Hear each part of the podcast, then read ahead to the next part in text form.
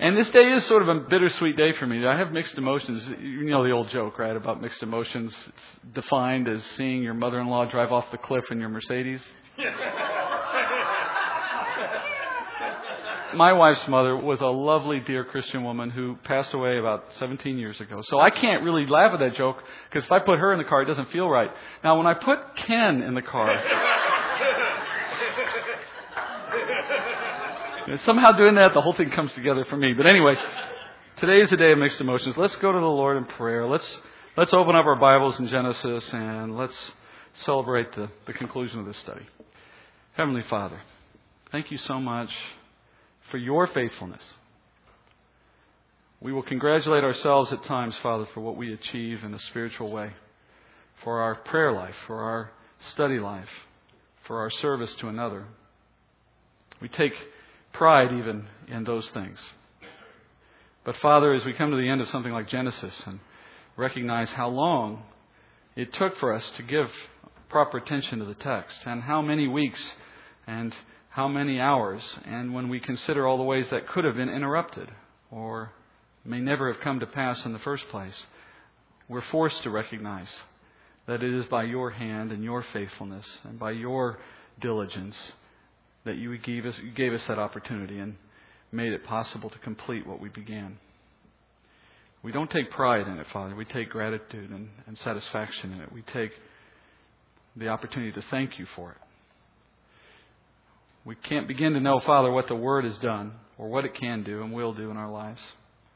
We only know that if we are good to sit at your feet, then you can do all things. And we thank you, Father, that we've had that opportunity. We don't want it to end. We want to sit with you, Father, here and now and in face to face when the day comes. But we are satisfied, Father, for what you have given us so far. And we thank you. In Jesus' name, amen. Well, after two years, five months, and 30 days, 109 lessons, for a total of over 71 hours of me talking, we reach the end of the book of Genesis. And not a moment too soon, I should add. This is the fourth time that I've taught through the entire book of Genesis in my relatively short career of teaching the Bible. It is my favorite book of the Bible. It's the book that was being taught when the Lord called me to faith in the gospel. It was the first book of the Bible I ever studied. It was the first book of the Bible I ever attempted to teach. And this may well be the last time I have an opportunity to teach it. So I am experiencing very mixed emotion as I finish the book with you today. And I always look forward to the end of a study. I mean, that's always what you want is you start something, you want to get that sense of accomplishment, of finishing what you started. But I'm also a bit melancholy at the thought of it this morning because, as I've said, I may be finishing Genesis in this way, teaching it to a crowd for the final time in my life, and that's because there are many untaught books of Scripture that cannot await, and the Lord's return certainly won't. So, so for all of that melodrama, I just want to note that I approach what I have done in this study for the last 49 chapters with an expectation that I would give you my best understanding of the book. And I really had in my heart the desire to go through it in this fourth occasion with an attempt to do it justice to its depth and to its significance as God has revealed it to us. And I am certain that I have not done that. I'm also certain that every Bible teacher who endeavors to teach any book of the Bible comes with that same intent. But nevertheless, I've done my best, and we are at the end. Israel is secure, planted in Egypt. Joseph is reconciled with his family, and as we saw last week, Jacob has died. So all that remains in the book of Genesis is to put Jacob's body to rest and likewise his son Joseph. And that's what we do today in chapter 50. With Jacob's passing, the scene is set for what comes now in this chapter. And in particular, we're going to see the brothers of Joseph learning to face life without their father, without the patriarch, and then as Joseph's life comes to an end, we get to see one more time an evidence of his faith in the way his life concludes and in the instructions he gives to his family. It really sets the stage for the book of Exodus. So if you do have an interest in knowing what comes next, well, please join us there. But for now, let's go to chapter 50. We'll start in verses 1 through 3. Then Joseph fell on his father's face and wept over him and kissed him. Joseph commanded his servants, the physicians, to embalm his father. So the physicians embalmed Israel. Now, 40 days were required for it, for such is the period required for embalming, and the Egyptians wept for him 70 days. So Joseph mourns his father's passing, and that's certainly no surprise in that. There's obvious sadness, there's obvious loss for Joseph. And you can know from Joseph's actions and you can see in his words that this grieving was not the same, not the kind of mourning that those who have no hope would experience. This is a kind of grieving that is different for the believer. Paul taught this in 1 Thessalonians chapter 4, verses 13 and 14, speaking to the church. Paul said this. He said, For we do not want you to be uninformed, brethren, about those who are asleep. And that's a word that means died so he says, I don't want you to be uninformed, brethren, about those who have died, so that you will not grieve as do the rest who have no hope.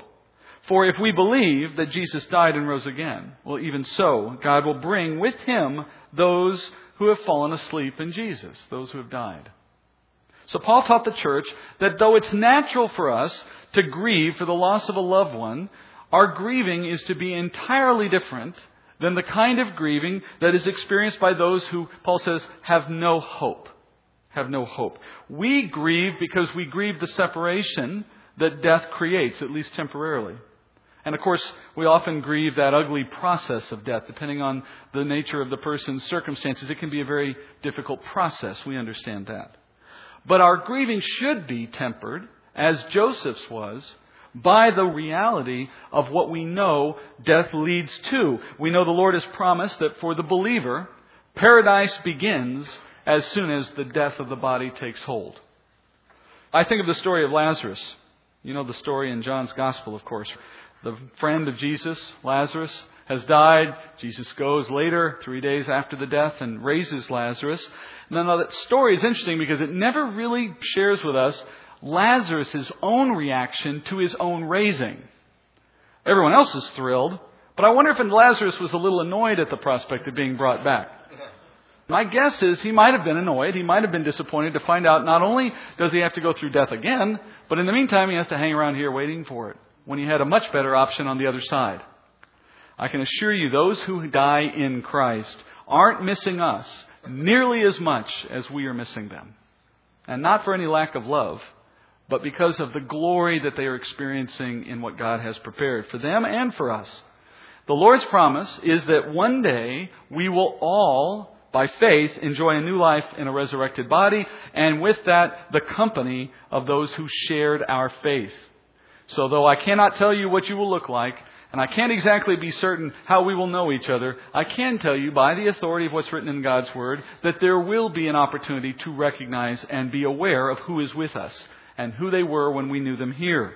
So truly, death for the believer is with hope because it knows that death is temporarily a separating force, not permanently.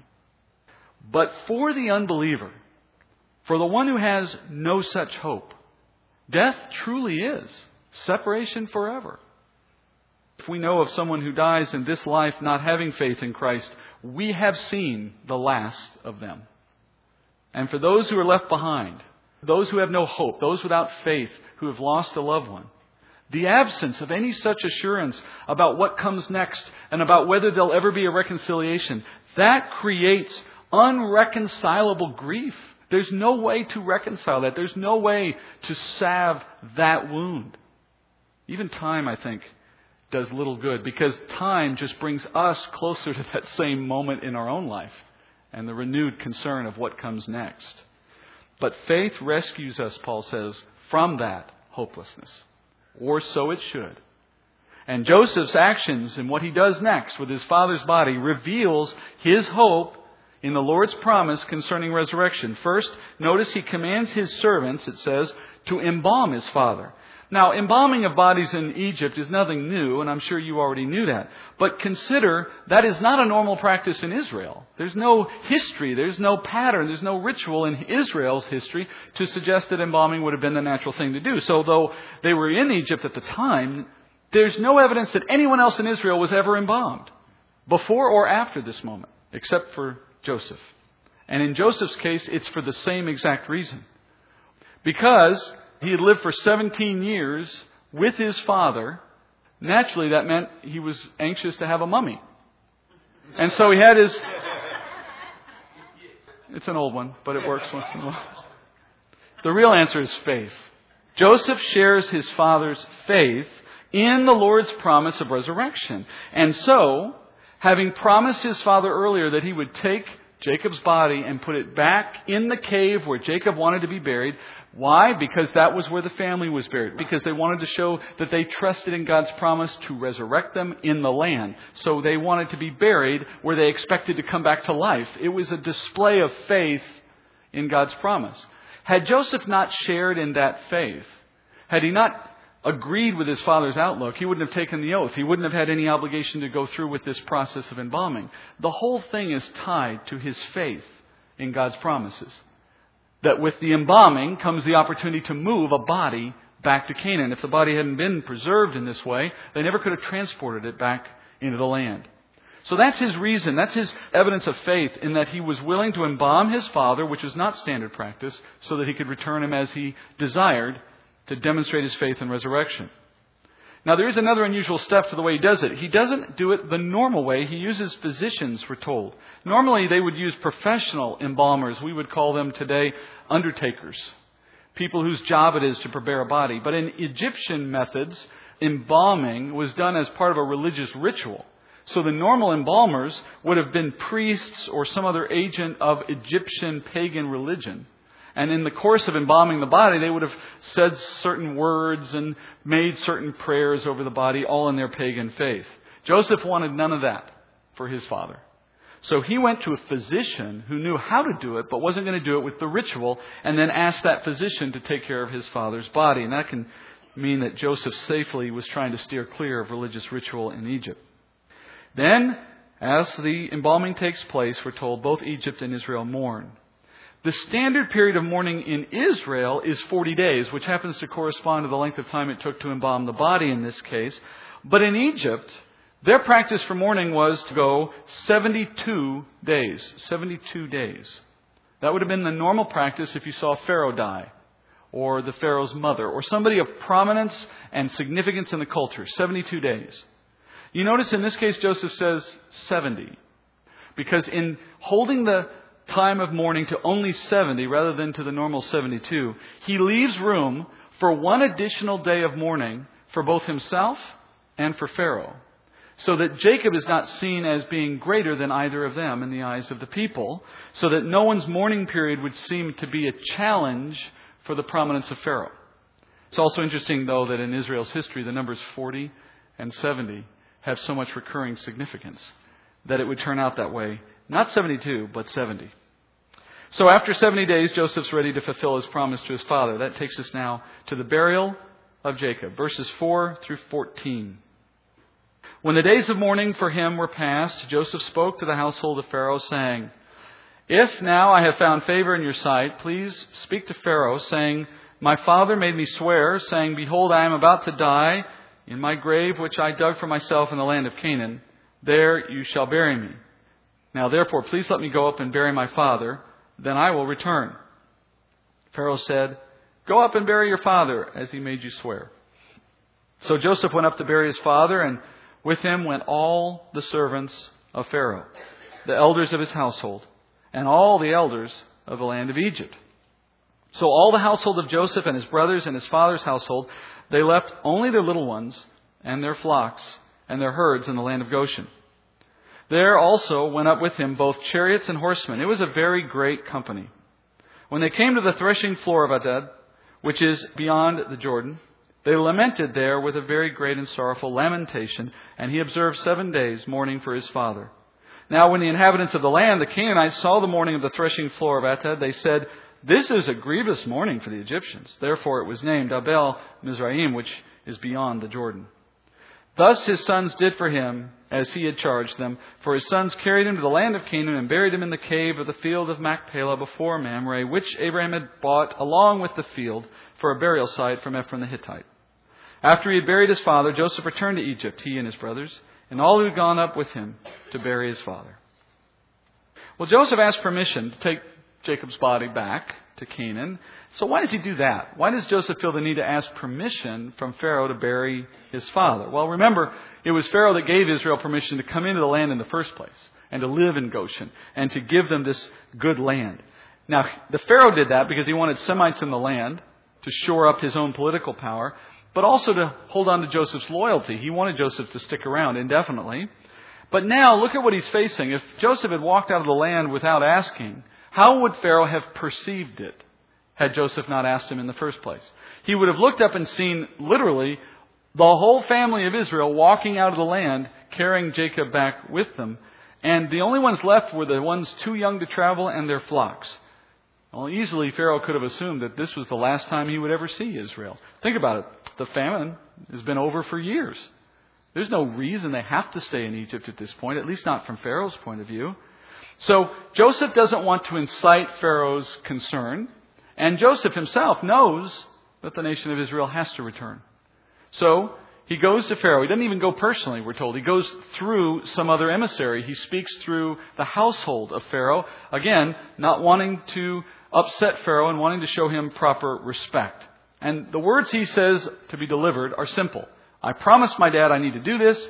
Don't worry, I'm coming back. You see in verse 5, he says, I will return to Egypt. So Joseph has made the statement, I'm going, but I'm coming back. But that just begs a new question, right? Why doesn't he stay? For all the reasons I've already mentioned, why wouldn't he just stay in Canaan? Well, the answer again is his faith in God's Word. Joseph knows that Israel is in Egypt because of God's plan. He knows it's all God's purpose. He also knows where that plan started. It started four generations, or it started generations earlier, not four, but it started generations earlier when God spoke to Abraham and said, For four generations, your family will be in Egypt, and then I will pull them out. Well, up to this point, only one generation has experienced the time in Egypt. So there's still three more to come. Joseph knows that. And so Joseph promises to return because he wants to obey God, not because he wants to please Pharaoh. Pharaoh agrees, of course. He says, You may go. But Pharaoh wants to make sure he comes back. And did you notice that in all the things that Pharaoh does? Look at what Pharaoh does. He sends along a bunch of his servants. He sends along elders of the land of Egypt. He sends along a guard of horsemen and chariots. Now, what he's doing is twofold. He's showing respect for Joseph's father, which I'm sure Joseph appreciated. But those people and those horsemen and those chariots, those all belong to Pharaoh. Those are Pharaoh's property. So if Joseph were to go to Canaan and have a change of heart and think, you know, it's not so bad here after all, why don't we just stay put? He'd have to face the fact that he could be accused of stealing from Pharaoh because he's got all of Pharaoh's stuff. What's he going to do with that? That would give Pharaoh legitimate cause to chase him down. Just as what happened earlier when we saw Joseph pursue his brothers because they had taken the silver cup. That was reason enough to chase them down and pull them back. So in verse 9, we're told this whole family, all the chariots, the wagons, the servants, the horsemen, they all go. And it's a great procession, we're told. In fact, this is easily the greatest funeral procession recorded in all Scripture. There's none greater. And the effect of all of this, of this great company, engaging in all the mourning, etc., it catches the attention of all the locals, all the Canaanites. And they stop at a place that we know, based on the name, is on just the west bank of the Jordan River. So if you know in your mind the nation of Israel, or the land that is traditionally called Israel, the eastmost border is the, the River Jordan. They're just inside the border. They're just on the western bank of that river. And they're there, it says, for seven days because it's seven days for Joseph to mourn. There is Joseph, and then I think in sympathy, the camp, mourning with him. It's so pronounced that the locals come up with a name for the place based on what they see. They start calling it by this name that means the mourning of or the, the meadow of the Egyptians. At this point in history, Egypt had conquered Canaan already.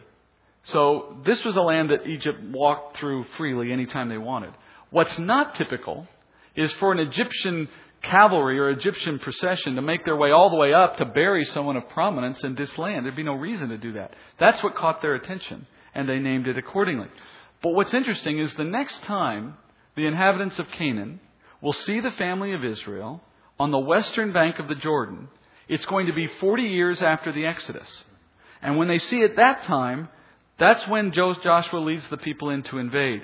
And Scripture tells us that in that time there is also a lot of mourning, a lot of weeping and gnashing of teeth, so to speak. The, this time it happens from the Canaanites, not from the Israelites. And by the way, just as in this day, Joseph will accompany that procession as well. He just does it in a box, in the same way that his father does it here. When the nation of Israel carries the bones of Joseph out of Egypt and into the land that God gave them. So now it's Jacob's burial. Joseph puts Jacob in the cave, in the place where he asked to be buried. He completes his mission in the way his father made him promise. And then as a family, they all return, it says, to Egypt. And I have to think that Joseph returned in that family procession all the way walking into Egypt knowing that he was leading his family back to a period of slavery and oppression. For that's what has been said. That's what God promised. Nevertheless, he walked. Because he also knew another aspect of the promise, the second half, which was that God promised to deliver the nation in a future day under a future leader. And so Joseph walks in obedience out and back to fulfill God's purpose. Now, Jacob's death produces another set of consequences in this chapter. It's more than just mourning for the family, it becomes an issue of worry for his brothers. That's where we go next. Look at verses 15 through 21. When Joseph's brothers saw that their father was dead, they said, What if Joseph bears a grudge against us and pays us back in full for all the wrong which we did to him? So they sent a message to Joseph saying, Your father charged before he died, saying, Thus you shall say to Joseph, Please forgive, I beg you, the transgression of your brothers and their sin, for they did you wrong. Now, please, forgive the transgression of the servants of the God of your father. And Joseph wept when they spoke to him. Then his brothers also came and fell down before him and said, Behold, we are your servants. But Joseph said to them, Do not be afraid, for am I in God's place? As for you, you meant evil against me, but God meant it for good in order to bring about this present result, to preserve many people alive. So therefore, do not be afraid. I will provide for you and your little ones. So he comforted them and spoke kindly to them. It's been 17 years since the family learned that Joseph was alive and reconciled to him. We've studied this. And at that time, back in 17 years ago, Joseph welcomed his brothers at the time. He welcomed them. He embraced them. He forgave them, we're told, of their transgressions against him. He set them up in Goshen. He has been very kind to the family from the beginning. So why now, after 17 years, do his brothers suddenly begin to worry about whether Joseph's going to do the right thing or not, or be angry at them and take vengeance? Well, of course, the answer is Jacob's death because in the last 17 years, Jacob being alive, he was the patriarch over the family, and the brothers may have assumed that during that time, Joseph's respect and his love for his own father had served to protect them from any retribution that Joseph might be harboring in his heart. But yet, perhaps in the back of Joseph's mind all of this time, he's been saying to himself, just wait till dad's gone. And that's their concern. So now, as Jacob has died, the brothers' thoughts they immediately turn to this issue and they begin to wonder if Joseph's going to take retribution against them and have vengeance for them. That's just natural. By the way, that is the natural thing. For powerful men, for kings, men in authority, this is what they do. When they're presented with an opportunity to remove opposition or vanquish enemies, they take it every time because they'd be foolish to do otherwise because there's always somebody else who wants their position. And so these brothers assume that a powerful man like Joseph is going to do what any other powerful man would do if an obstacle is removed. And so they worry.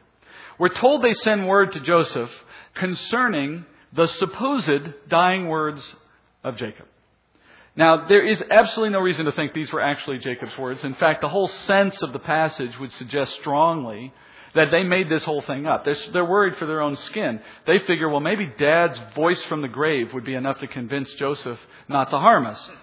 So they invent this story. They concoct this whole last words thing. And then through uh, messengers, they deliver it to Joseph. And they're hoping to invoke in Joseph some kind of love and respect for his father and maybe some sense of obligation to take care of the brothers. What's ironic about this is if Joseph had been the type of person to take revenge on his brothers in the first place, then he would have also been the kind of man who couldn't care less about his father's dying words. He would have had the same ruthlessness despite what his father said. Joseph's not that kind of person. In fact, we're told he weeps. He cries at hearing his brother's concern.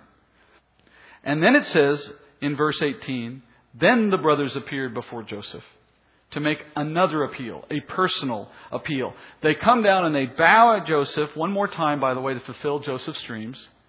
And they bow at him and they say, We are your servants. What that word literally means is, We are your slaves. So they have already begun to assume that it, their life hangs in the balance, so they think, well, maybe if we change our status from brothers to slaves, that will give us uh, an opportunity to save our skin, to save our lives. And in this moment, the book of Genesis, the story of Joseph, concludes with maybe the most powerful picture of Christ in the whole story of Joseph. Joseph's brothers, the sons of Israel, they appear before their kinsman, this most powerful Lord. They declare themselves to be his slaves, his servants. And they feel a response of fear because they know they were responsible for such great harm against him in an earlier day. And they are worried that he's angry at them. And they're worried that his response might be vengeance for what they did in the past. They know he has absolute power. No one will second guess him. He does not need a court's approval. He can make a decision by his own authority. And if his decision is to take vengeance and destroy them, he has the right to do that. And so they are there asking for his mercy. The only question is, what lies in Joseph's heart? Vengeance or kindness? Wrath or mercy? And Joseph's response is what? He raises their thoughts from their own set of circumstances to the higher plane of God's purposes. He asks rhetorically, Am I in God's place? In other words, do I own this plan? Do I own the outcome? The purpose in the question, of course, is to suggest the obvious answer. No. Joseph didn't design the plan. Joseph, therefore, does not own the outcome. God in heaven, Joseph says, has orchestrated these events from the very beginning. Yes, Joseph had a role. Yes, the brothers had a role. The outcome of all of their work was as God intended. Joseph says to his brothers, You know, you did harbor evil in your heart. Let's be clear about that. You harbored evil in your hearts towards me. You wanted to hurt me. You even wanted to kill me. You certainly wanted me out of the way. You were jealous of me. And because of that jealousy, it allowed your hearts to come to the point where you would be willing to rise up against your own kinsman. For his part, Joseph, he was innocent from the very beginning, all the way through. He suffered under his brother's sin. He endured the shame and the reproach of slavery. And yet he knew the whole time that it was the Lord who had made these things come to pass. And so he rested in God's sovereignty and God's authority. And so now, in this moment, Joseph tells his brothers that what you intended for evil, the Lord has always intended from the very beginning as something that would accomplish good according to his desires. And therefore, he says, he intended to bring about this present result. What is that present result? Joseph calls it out. He says, it is so that many people would be alive. But that word for alive in Hebrew is a very interesting choice. There's other words that could have been used. But the one that's used here, it literally means to come to life, to be healed, to be raised to life, to be resurrected is another way to define it. Joseph says this whole plan that was based on your sin and my innocence comes to the point of bringing many people to life. That's its intent. You know, Jesus was the innocent kinsman of Israel in the day he walked the earth. He was born and lived among his brothers for a time until they became jealous of him. And they harbored that jealousy, letting it turn into hatred. And their refusal to be ruled by him caused them to conspire against him. They rose up, they rejected his authority, they sent him to the cross. Jesus, for his part, was innocent from the very beginning. He endured all of that mistreatment because he knew that the Father in heaven had appointed him for this outcome for a greater good, both for Israel and for the world. Then, in a day to come, in a day that has not yet even happened for us today, Israel will behold their Messiah, we're told. Triumphant, reigning, prepared to set up his kingdom on earth, returning for them in keeping with the promises of God. When that day comes, we're told that he will come with all power, all authority. He will be the judge.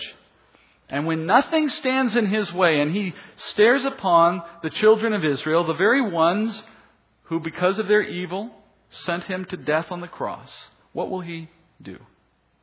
Will he vanquish his kinsmen? Will he set the record straight? Will he take vengeance as would be his right?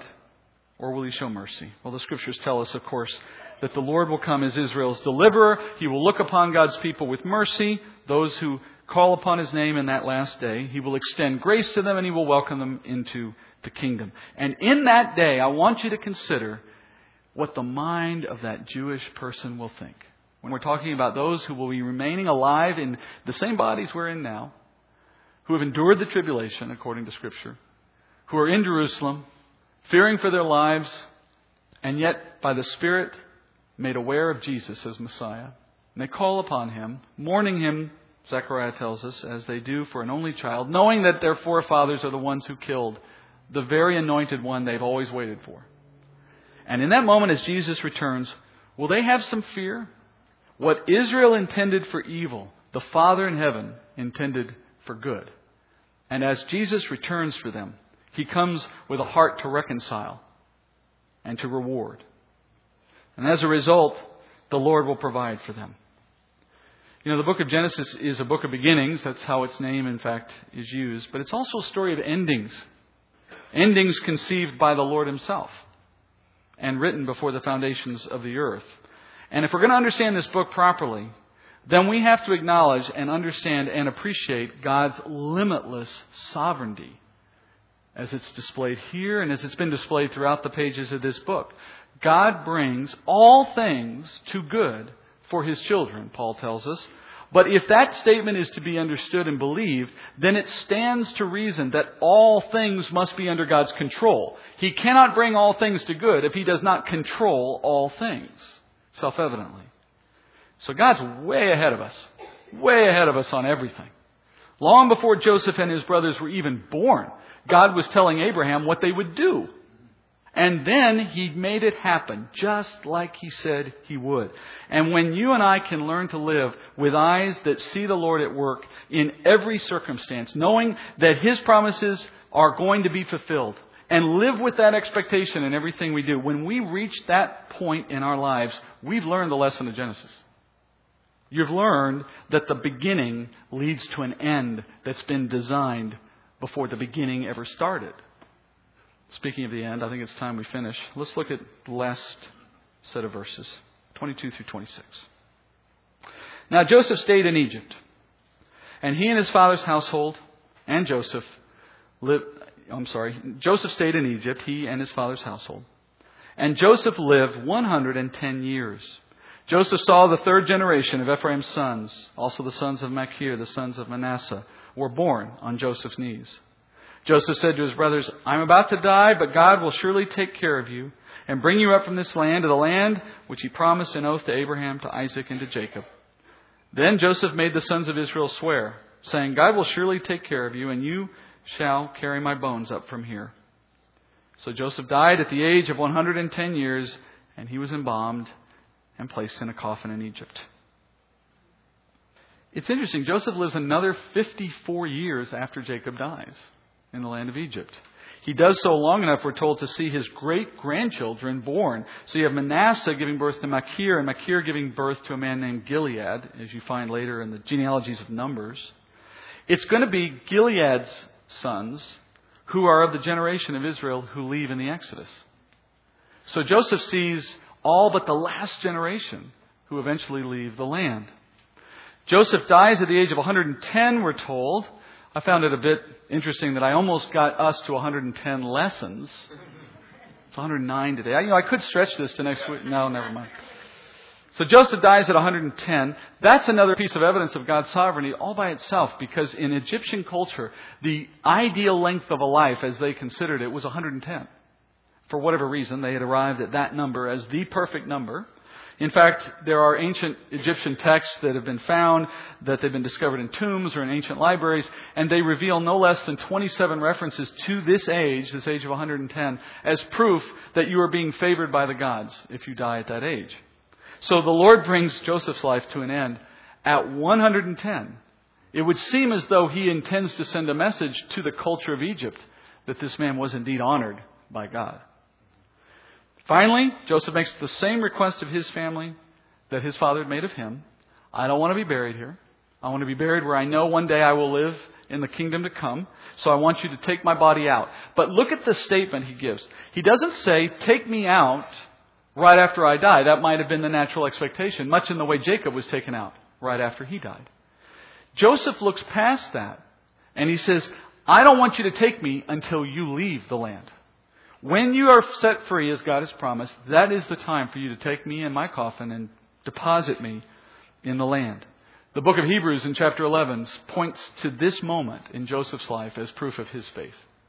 That when Joseph died, he made the nation swear to take him out in that future day, proving to us that Joseph was convinced that God's word would be held true concerning the promises he gave to Abraham. And sure enough, in the fourth generation, the nation of Israel will have that opportunity. I wonder what our legacy as a man or woman of God is going to be. When people reflect back on our lives, and for that matter, upon our deaths, what will that testimony look like?